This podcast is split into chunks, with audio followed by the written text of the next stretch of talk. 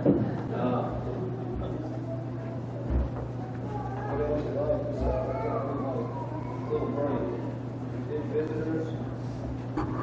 want to put in a plug for the Truth Project.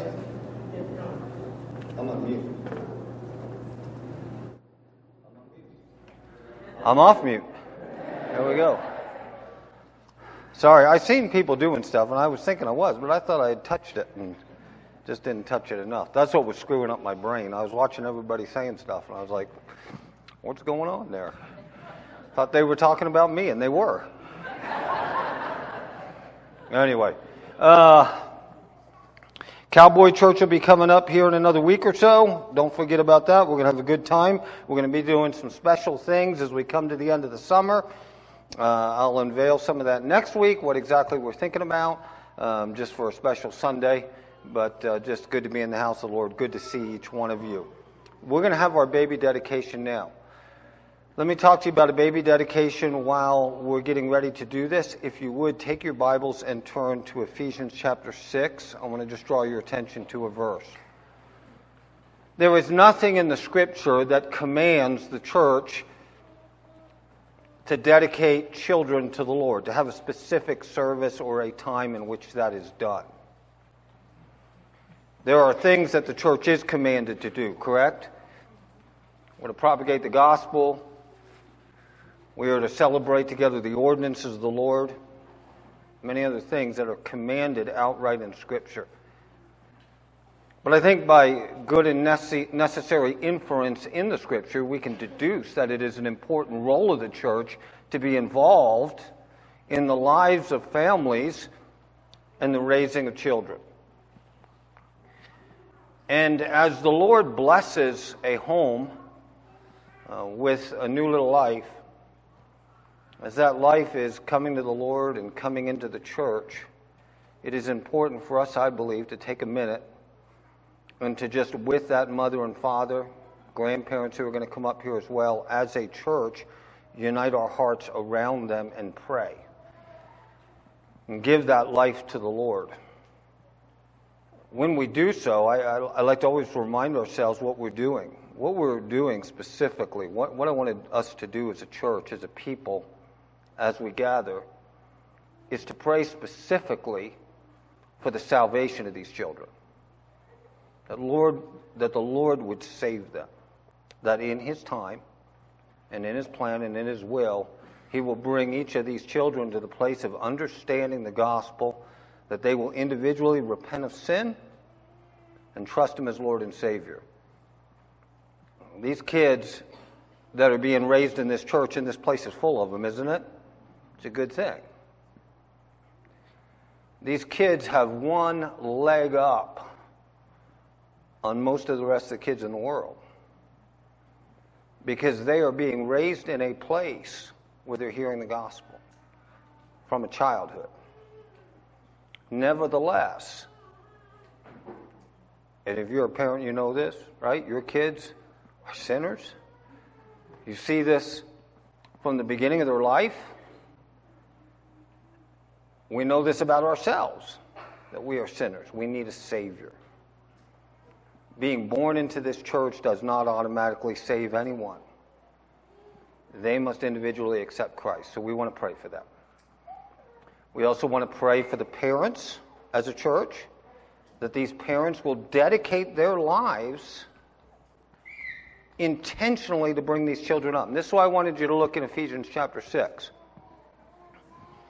And I know all you kids are there, and I ain't going to preach a sermon now, but I want you to notice how the chapter begins, kids. Children, obey your parents in the Lord. Why? It's right. This is right. Honor your father and mother. This is the first commandment with a promise. It's not the first commandment, is it? It's not the first commandment. It is the first commandment with a promise. What is that promise? that it may go well with you, that you may live a life of blessing, living long in the land. And then he says this he directs us to fathers. There again, through the father to the mother. Parents, fathers, don't provoke your children to anger but bring them up in the discipline and the instruction of the Lord. Bring them up in the discipline and the instruction of the Lord. And so we are praying for these parents that they will truly dedicate themselves to this task to bring up their children in the discipline and the instruction of the Lord. And then we're praying for us as a church that we can surround these little ones' lives, that each of us, as we contribute into their life as a part of the body of Christ, may do so in a way that helps bring them to Christian maturity and fruitfulness in the Lord. So, having said that, parents, those of you that have little ones that you want to dedicate to the Lord, come on up here at this time. If you're a grandparent and you want to come with these parents, we can get a crowd up here. We'll be okay. And then I also want all the men on the board to come on up. All you men on the board that are here. Don't have all the men on the board here today. As many of you as are here, come on up.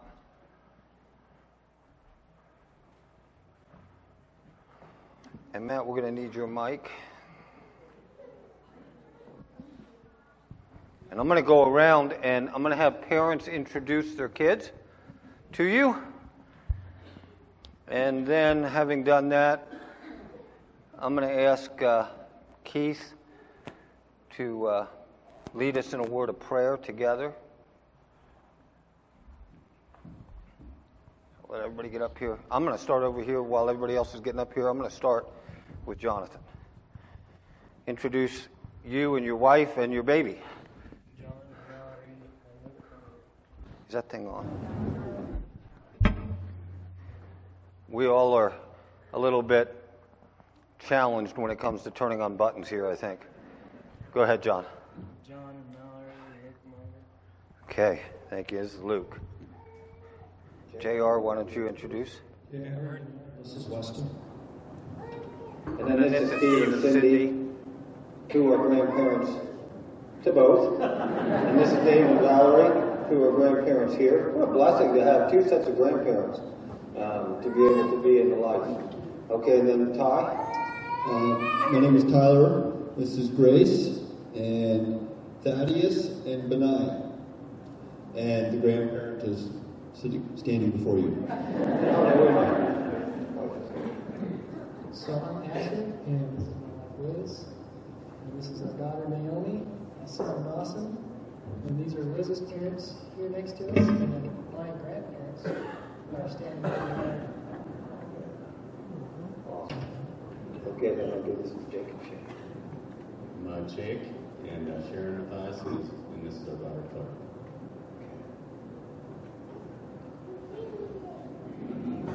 Okay, thank you. What I want to do is do something a little bit different than what we've done in the past, and that is I want us just as leaders in the church. I was thinking of this how in Scripture talks about how Paul says of Timothy, talks about how the church had laid hands on him, even from a youth. And what I want to do is us that are in the leadership, I want us just to go to the, the little ones that are being dedicated, and not in any weird kind of way, but just as an act, an official act of the church, laying our hands on these babies, on these children, asking God will honor this prayer. And then I'm going to ask Keith to pray.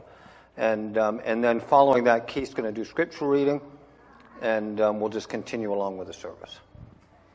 So, Matt, you want to come up? You want to do? I'm going to do Benaiah.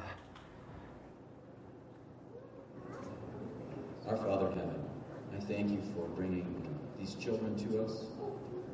I thank you for these parents, their commitment and dedication to raising their children up in your ways.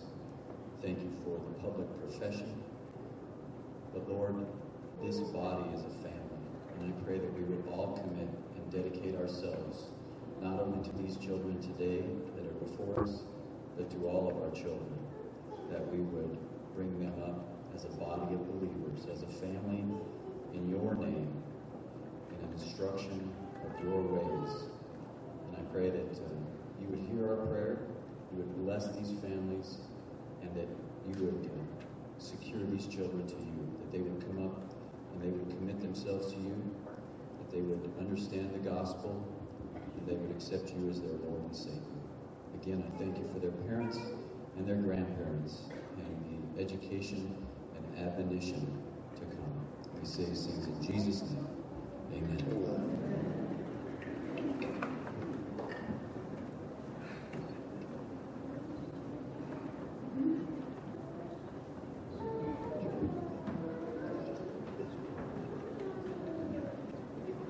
Hey, let's do cat. Melvin, can we? I forgot to do the catechism in here. Let's do our catechism. One, if if we got it. Question twenty-nine. I'm like I said, I'm challenged with buttons. I've got to turn on the power. Let's see if we got it.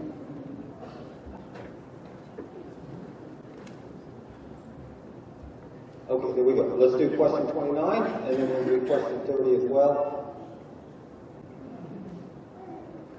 How are we made partakers of the redemption purchased by Christ?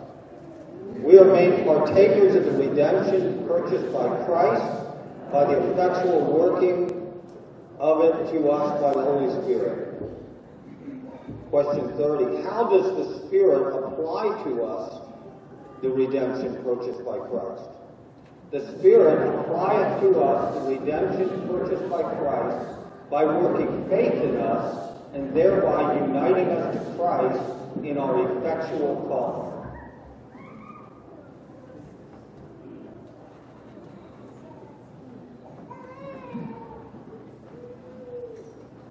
Scripture reading will be Psalm 19 this morning.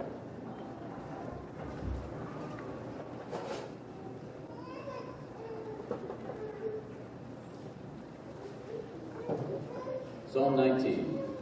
The heavens declare the glory of God, and the sky above proclaims his handiwork. Day to day pours out speech, and night to night reveals knowledge. There is no speech, nor are there words, whose voice is not heard. Their voice goes out through all the earth, and their words to the end of the world. In them he has set a tent for the sun, which comes out like a bridegroom leaving his chamber and like a strong man runs its course with joy.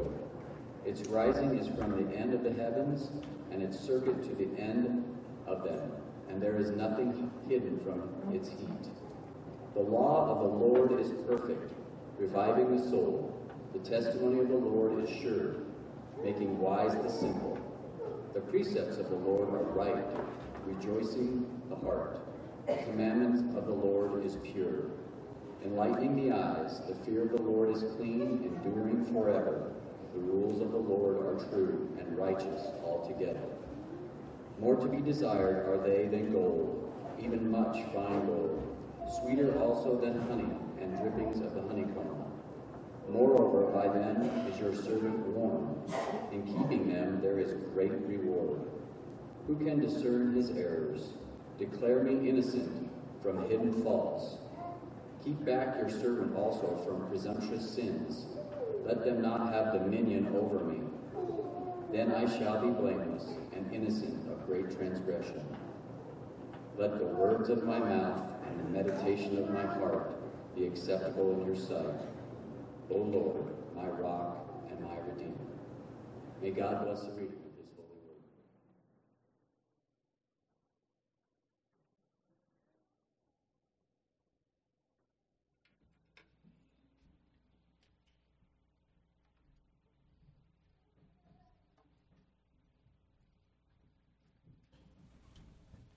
I'm going to ask you to stand as we sing together. Come, now is the time to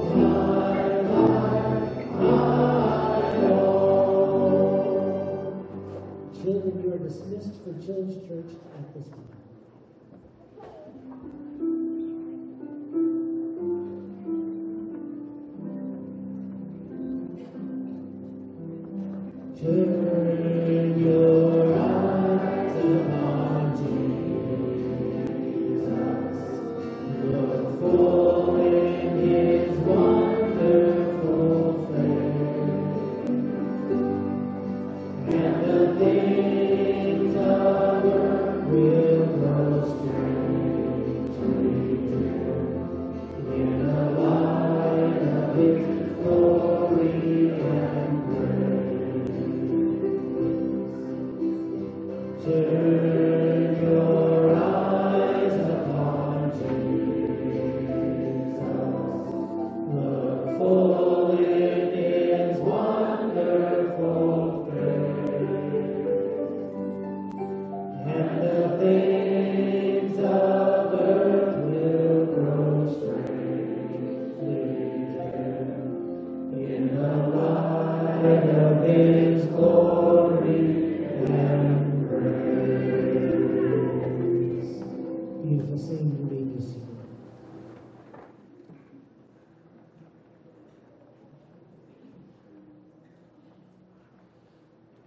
Bibles and turn with me to the book of Romans, chapter 10. Romans, chapter 10.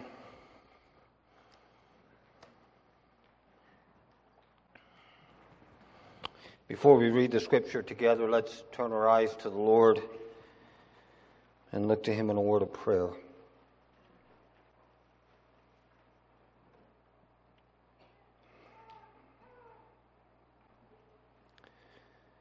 Lord, when we take time to worship you in song, to lift your praises, to acknowledge to you who you are, what you've done, the glory of your person.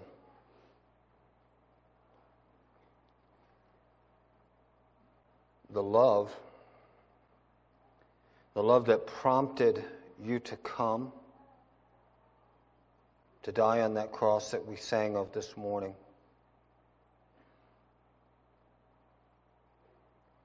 Lord, we want to see you this morning in the pages of your word. We ask that your Holy Spirit would open your word to us in such a way that having worshiped you in your word, we would leave here changed. I do ask, Holy Spirit, that you, knowing each one of us individually who are here, you know our, our lives, you know our problems, you know our, our victories this past week.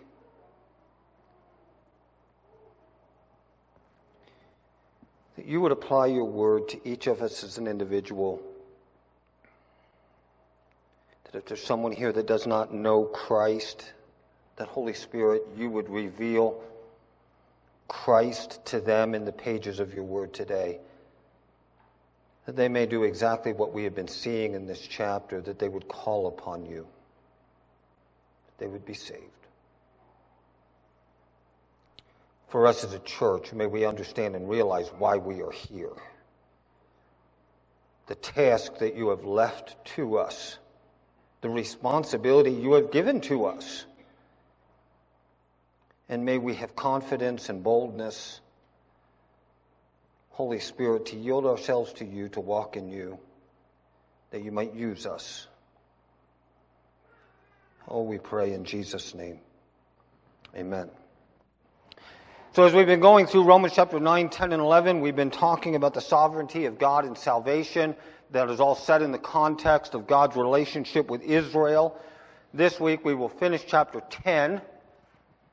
Next week we will be moving into chapter 11, where once again the nation of Israel is going to fi- uh, figure very prominently in our study. Today we kind of bring this section to a close. We've been talking about how in the sovereignty of God, and there again, I want to set that in the con, this is in the context of God's sovereignty. That it is in the sovereignty of God that God chose to impart faith to us through His Word. It is through His Word. And so we will see this again in the verses that we study. He says, faith comes by hearing. Hearing what? The Word of Christ. So God has chosen in His sovereignty that it is the Word of God as it is proclaimed, as it is read, as it is studied, that imparts to us faith. You want to grow in your faith? Do you struggle with faith at times? We all do. How do you deal with those struggles of faith? You go to the Word. You go to the Word. Secondly, we have been looking in the verses that we are now studying at the reality that God, in His sovereignty, has chosen to use means to bring the gospel to people. The means is you and I. And so, after having told us in verse 13, whosoever shall call on the name of the Lord shall be saved, he then asks a question. And he goes into a series of rhetorical questions where the answer is assumed. And he says in verse 14, How then will they call on him in whom they have not believed? How are they to believe in him? Of him whom they've never heard. How are they to hear without someone proclaiming, without someone preaching? And how are they to preach unless they are sent?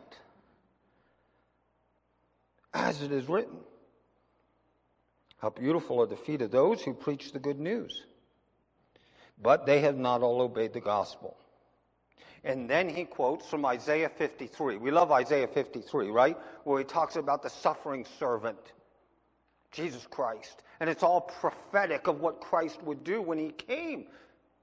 And that chapter begins with a question Who has believed what we have said? To whom has the arm of the Lord been revealed. And then he goes into that chapter. For he shall grow up like a tender plant, as a root out of a dry ground. He has no form nor appearance that we should desire him. And when we shall see him, we will think of him posh. Who is that?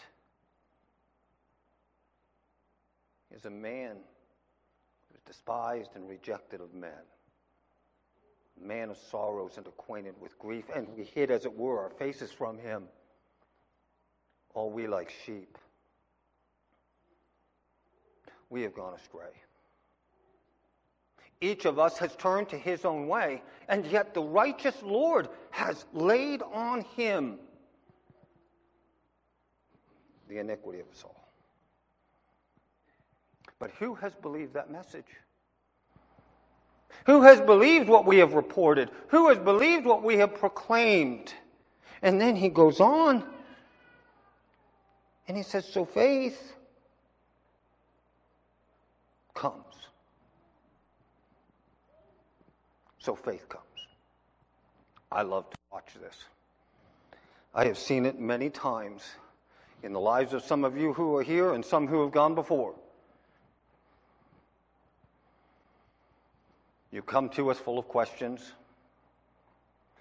You come to us with kind of, I'm not sure about this thing kind of attitude, and you're just sitting here. Some of us are men who get drug in here by our ear by our wife. Some of us come as kids. And we get to drug church too, right? When we're kids, a lot of times. We sit on a pew. And we hear it. We hear it. And we hear it. And you know what? Some reject it. I've seen this. And it tells us in 1 John chapter 2, they go out from us, for they were never of us. For if they had been of us, they would have continued with us. But others hear it, and all of a sudden it's like the light starts to get turned on. And I can always tell the difference. I can always see the change. And here's where the change is. All of a sudden, there is a hunger for this. So faith comes by hearing, not the words of man, but hearing the word of Christ. And then he says, But I ask, have they not heard? You say to me, What about these people that live in Papua New Guinea?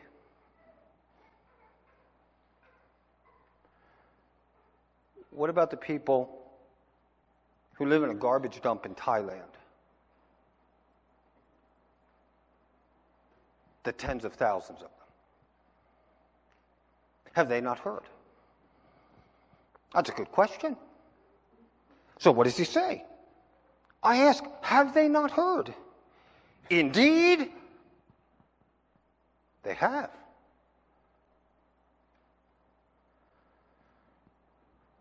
What have they heard? For their voice has gone out to all the earth, and their words to the ends of the world. But I ask, did Israel not understand? First, Moses said, I will make you jealous of those who are not a nation. With a foolish nation, I will make you angry. Then Isaiah is so bold as to say, I have been found by those who did not seek me. I have shown myself to those who did not ask for me. But of Israel, he says, those who, as we've seen already in this study, have been given so much.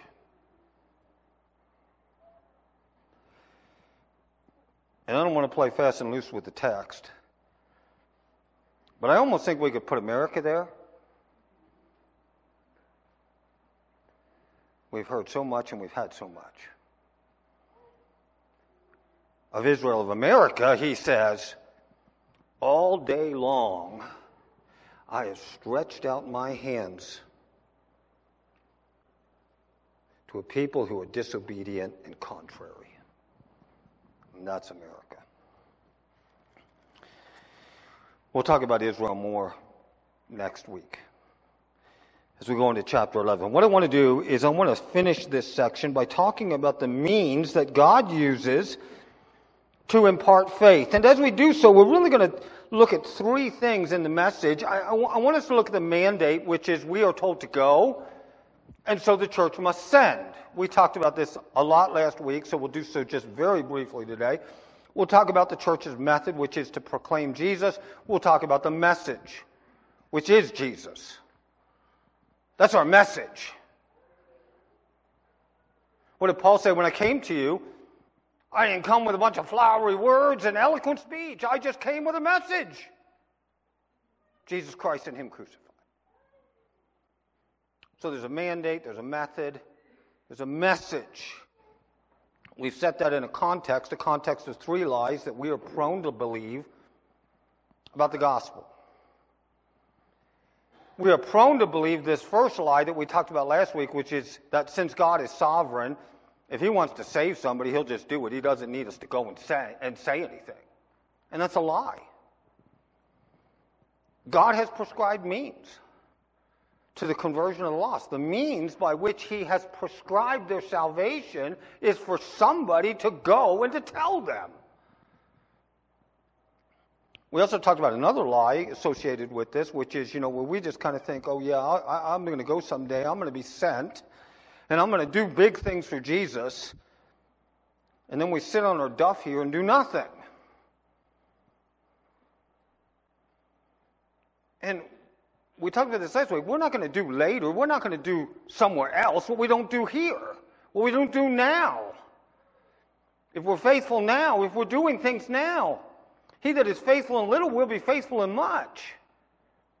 So if I want God to use me, don't just look down the road and say, someday I'll do big things for God. Start doing something for God now.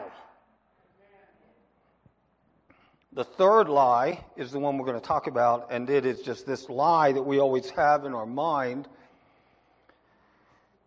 which is if only we had a better way, if only we had a better method, people would believe, people would turn, people would be saved, churches would be full.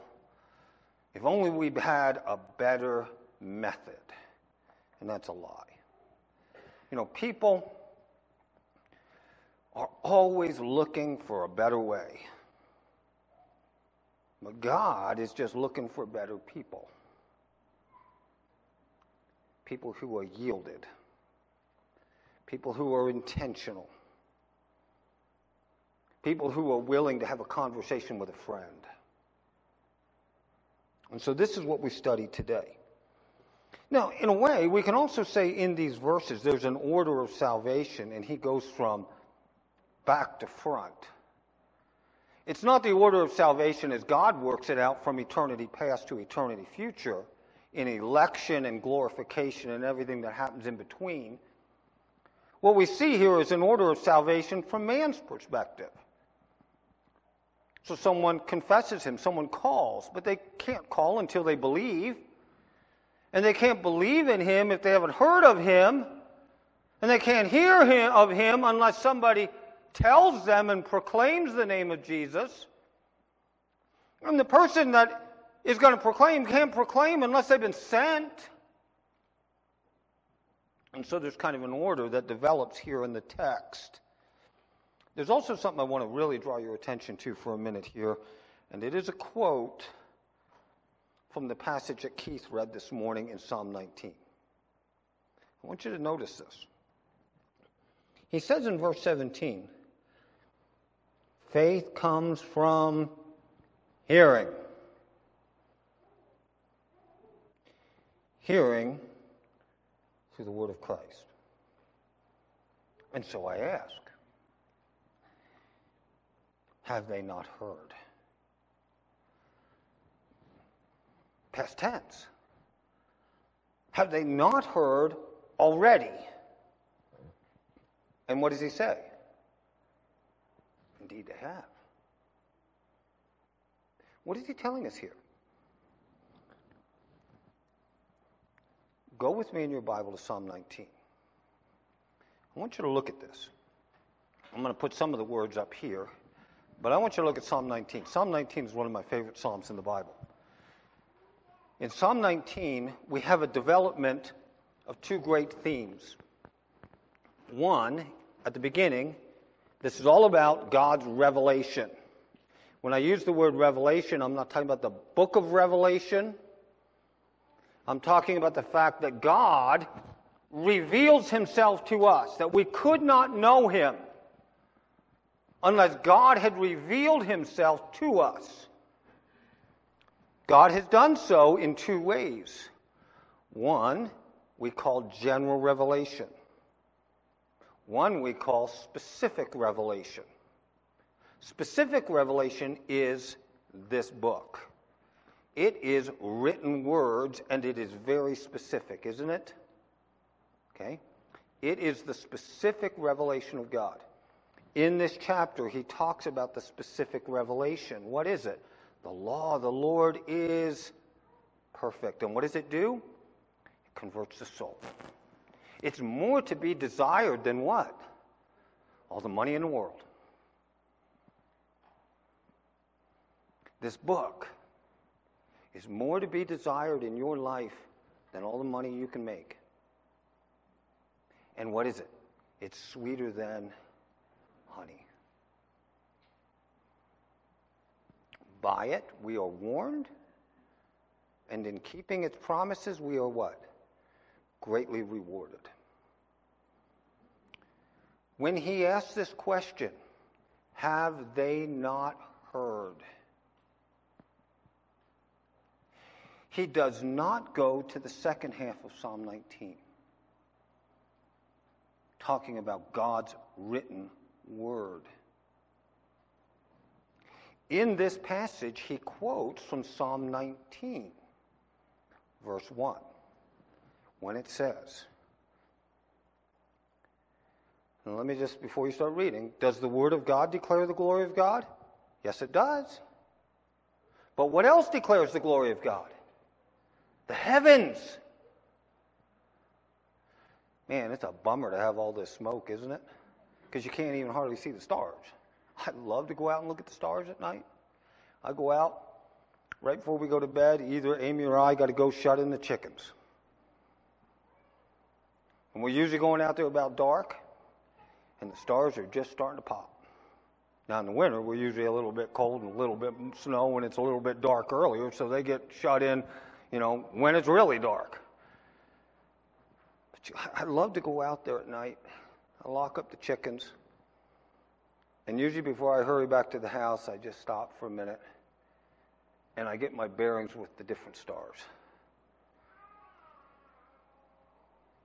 But I don't worship the stars. I look at them and I say, Oh God, how great you are the heavens are declaring, Glory to God! My friend, that is what the stars are singing. That is what the mountains and the rocks and the rills proclaim. Glory to God. The sky proclaims, Yoo-hoo! Yoo-hoo!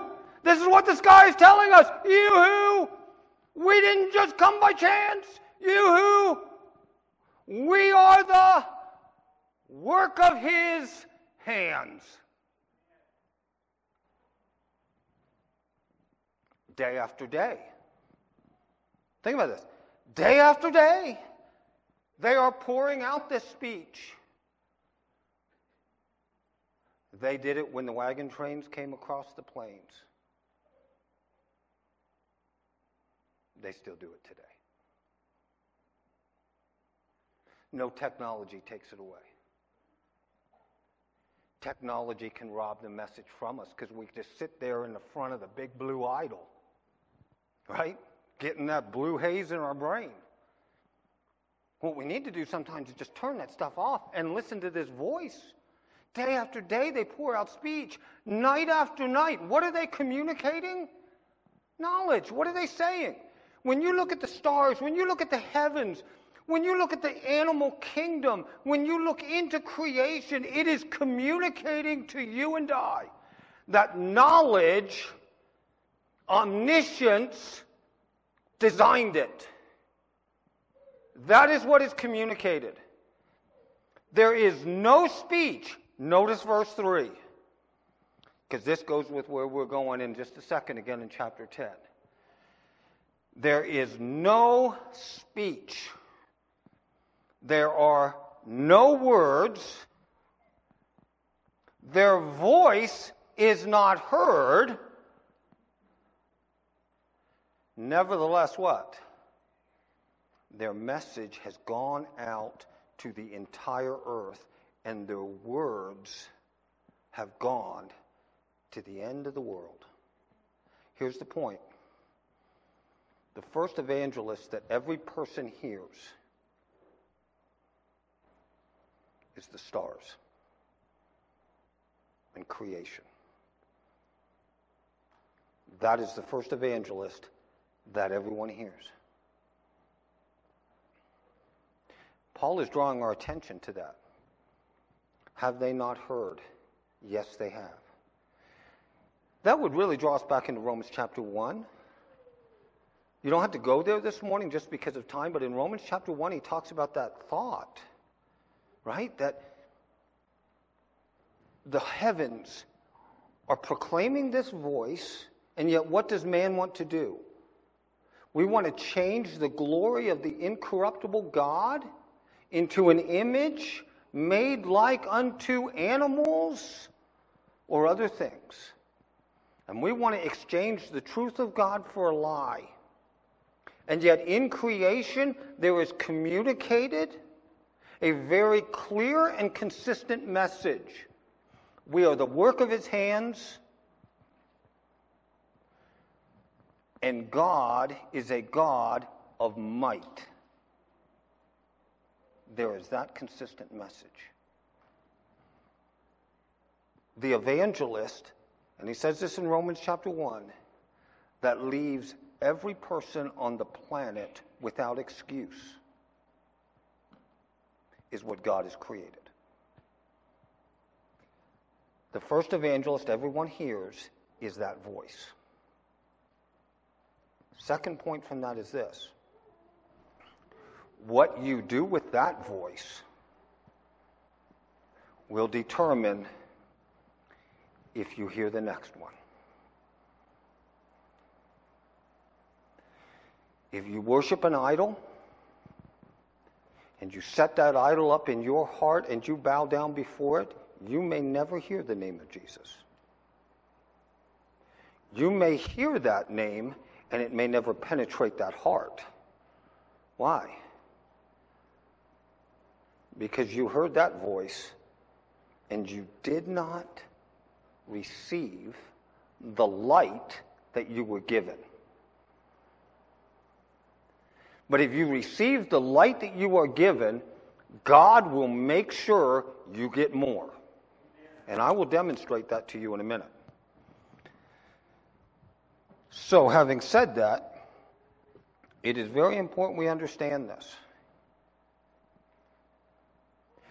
Although the church has a responsibility to go everywhere on the globe and pronounce the name of Jesus to every person,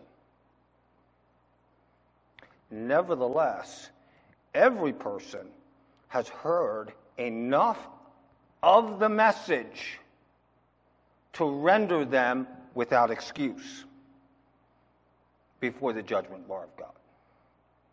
We still are responsible to do this. Now, let's go on. Let's talk about this mandate. Let's talk about this method that we are given and the message, and we'll do so pretty quickly and then we'll close. What is our mandate? Jesus said, Matthew 28, Jesus said, had the disciples come and meet him at a mountain in Galilee. He says to them, Oftentimes we begin with this part of this mandate go into all the world, make disciples, and baptize them. How did Jesus begin? All authority is what? Given to me in heaven and on earth. Therefore, go. Why does he draw our attention to that? We don't go in our own authority.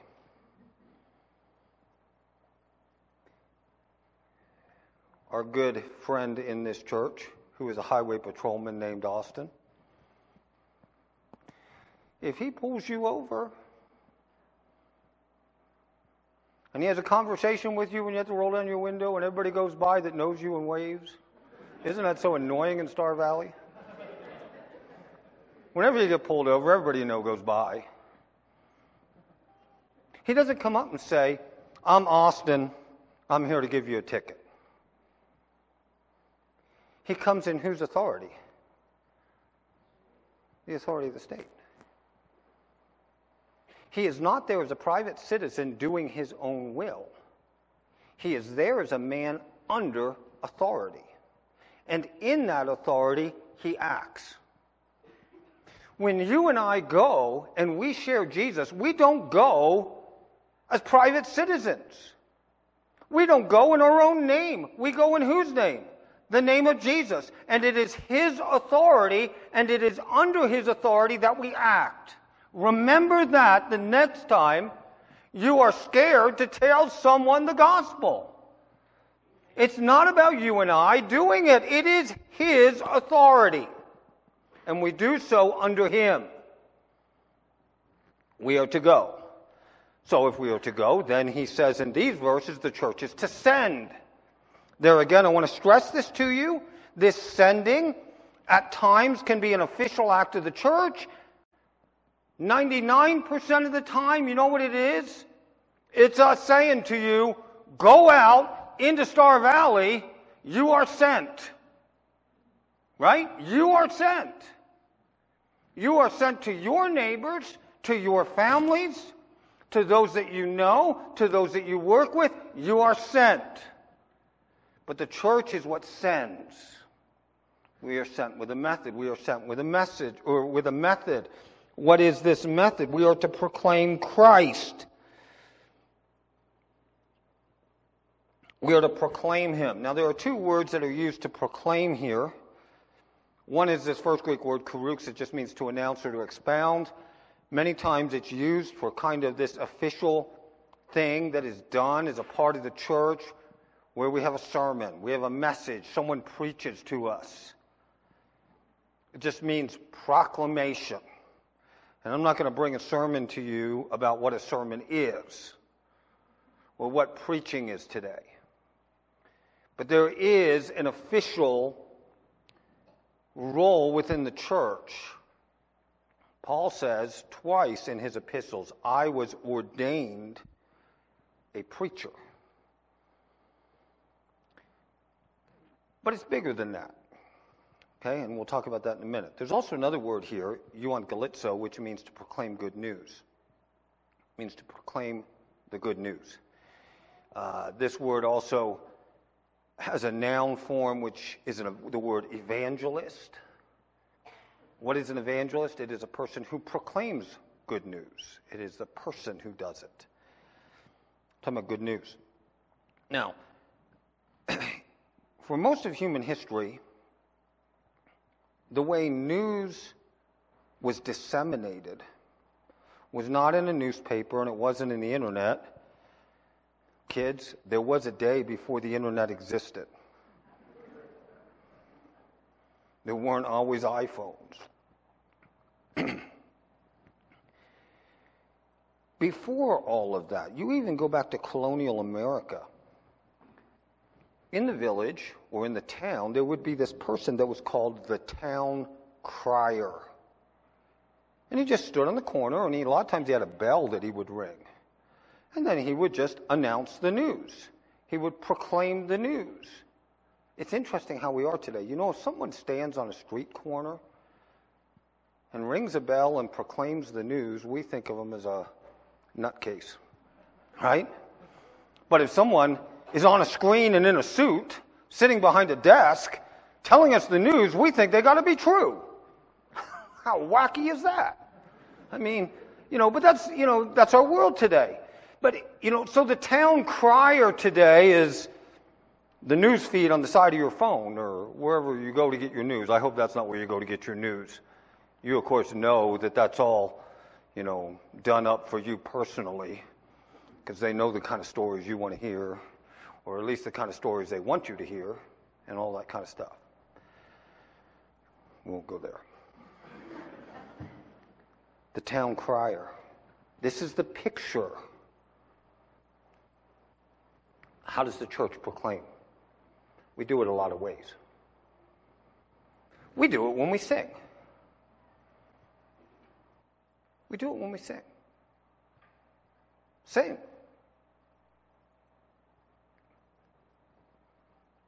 That's what I'm saying. Is when we sing, sing. Okay? Because people come in here who maybe haven't been to church. They're not used to going somewhere a lot of times where people just stand looking at no one and just singing. They go to a concert and they hear a performance.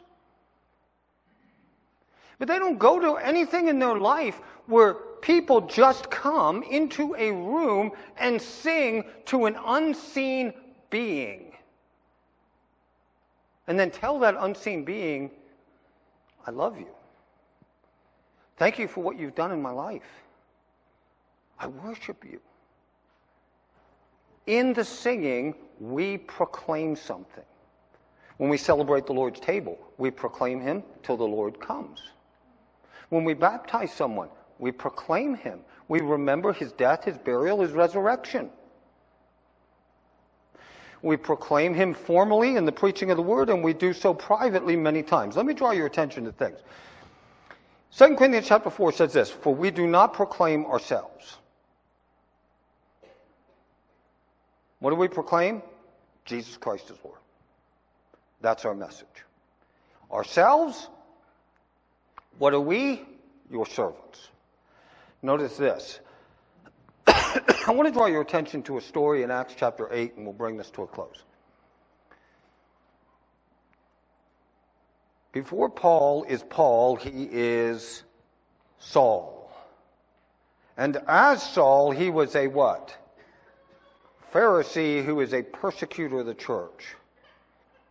Stephen has had his brains battered out with some rocks. He's dead. The church is scattered.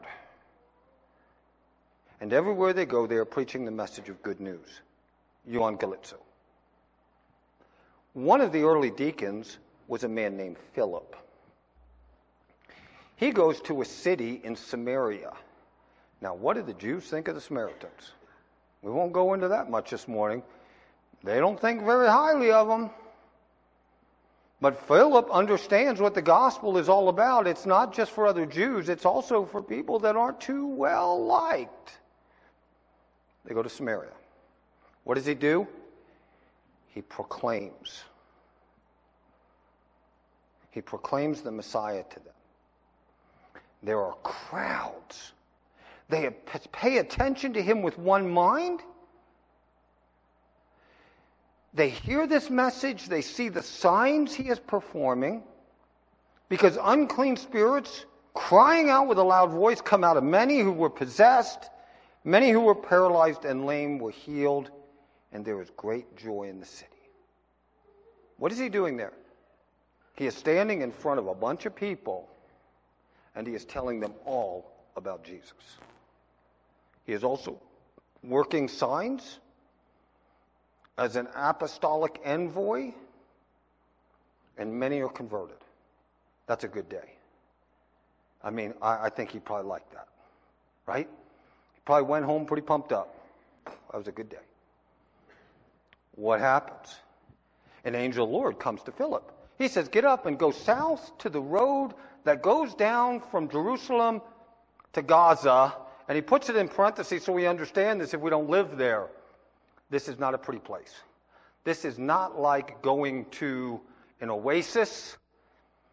This isn't like, oh, good, man, I get to go to Yellowstone in the summer, definitely not the winter. This is a what? Desert road, and there aren't many people there. He's leaving the crowds. So he got up and he went. There was an Ethiopian man there who was a eunuch. He is a high official of Candace, the queen of the Ethiopians. He is in charge of her entire treasury.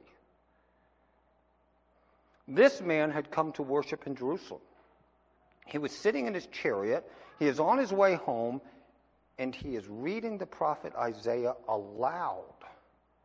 The Spirit tells Philip, Listen to the Spirit, by the way. I'm not, I'm not saying that in like a goofy way. I'm saying that like in a real way. When you're going through your day and the Spirit nudges you to go talk to someone, listen. Go and join that chariot. Now, Philip, before we go any further, is an individual in the desert road. This guy is a very wealthy man in a chariot, no doubt. He has bodyguards. He is in charge of the entire treasury. Philip's probably like, You want me to go talk to that guy? He goes. The eunuch replied to Philip. Did I hit two? No.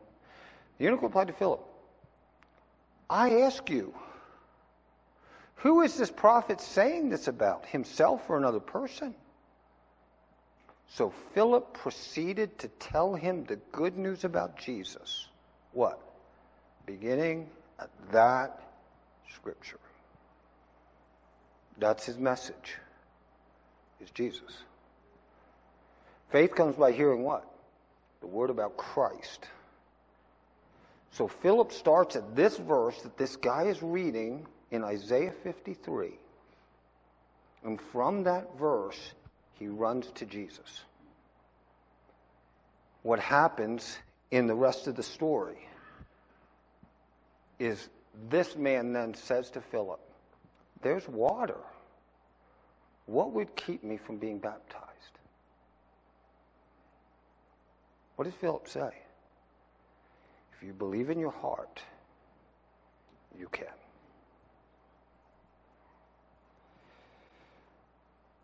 Our mandate is to go. Our method is to proclaim. Our message is Jesus. We proclaim him through our lives and our love. Think about one verse in the Gospels, and then I'll be done. Jesus is talking to his disciples, and he says one day to them, Whoever gives a glass of cold water to a little child, his reward will not be forgotten. Did I leave something out? I did. I did intentionally. Because we often quote it that way. If you give a little glass of water to a kid, and Jesus, in what? In Jesus' name. In Jesus' name. Your acts of service that are just done for people are nice. But if that's all they are, they're just acts of service. What are we to do? We are to do things specifically in His name. It would be good for us sometime in serving our neighbors. You're going to go rake leaves for the widow down the street. It would be good for us to say, you know, widow so and so, you know why I'm doing this?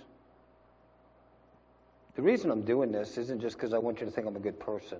The reason I'm doing this is because of what Jesus did for me. As Christians, we must never be ashamed the name of Jesus.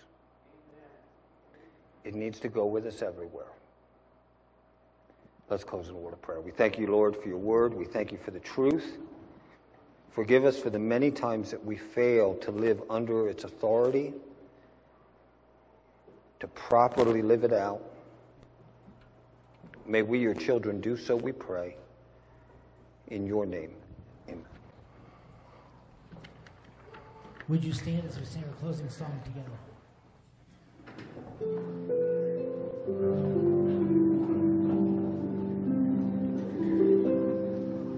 Wonderful, merciful Savior, precious Redeemer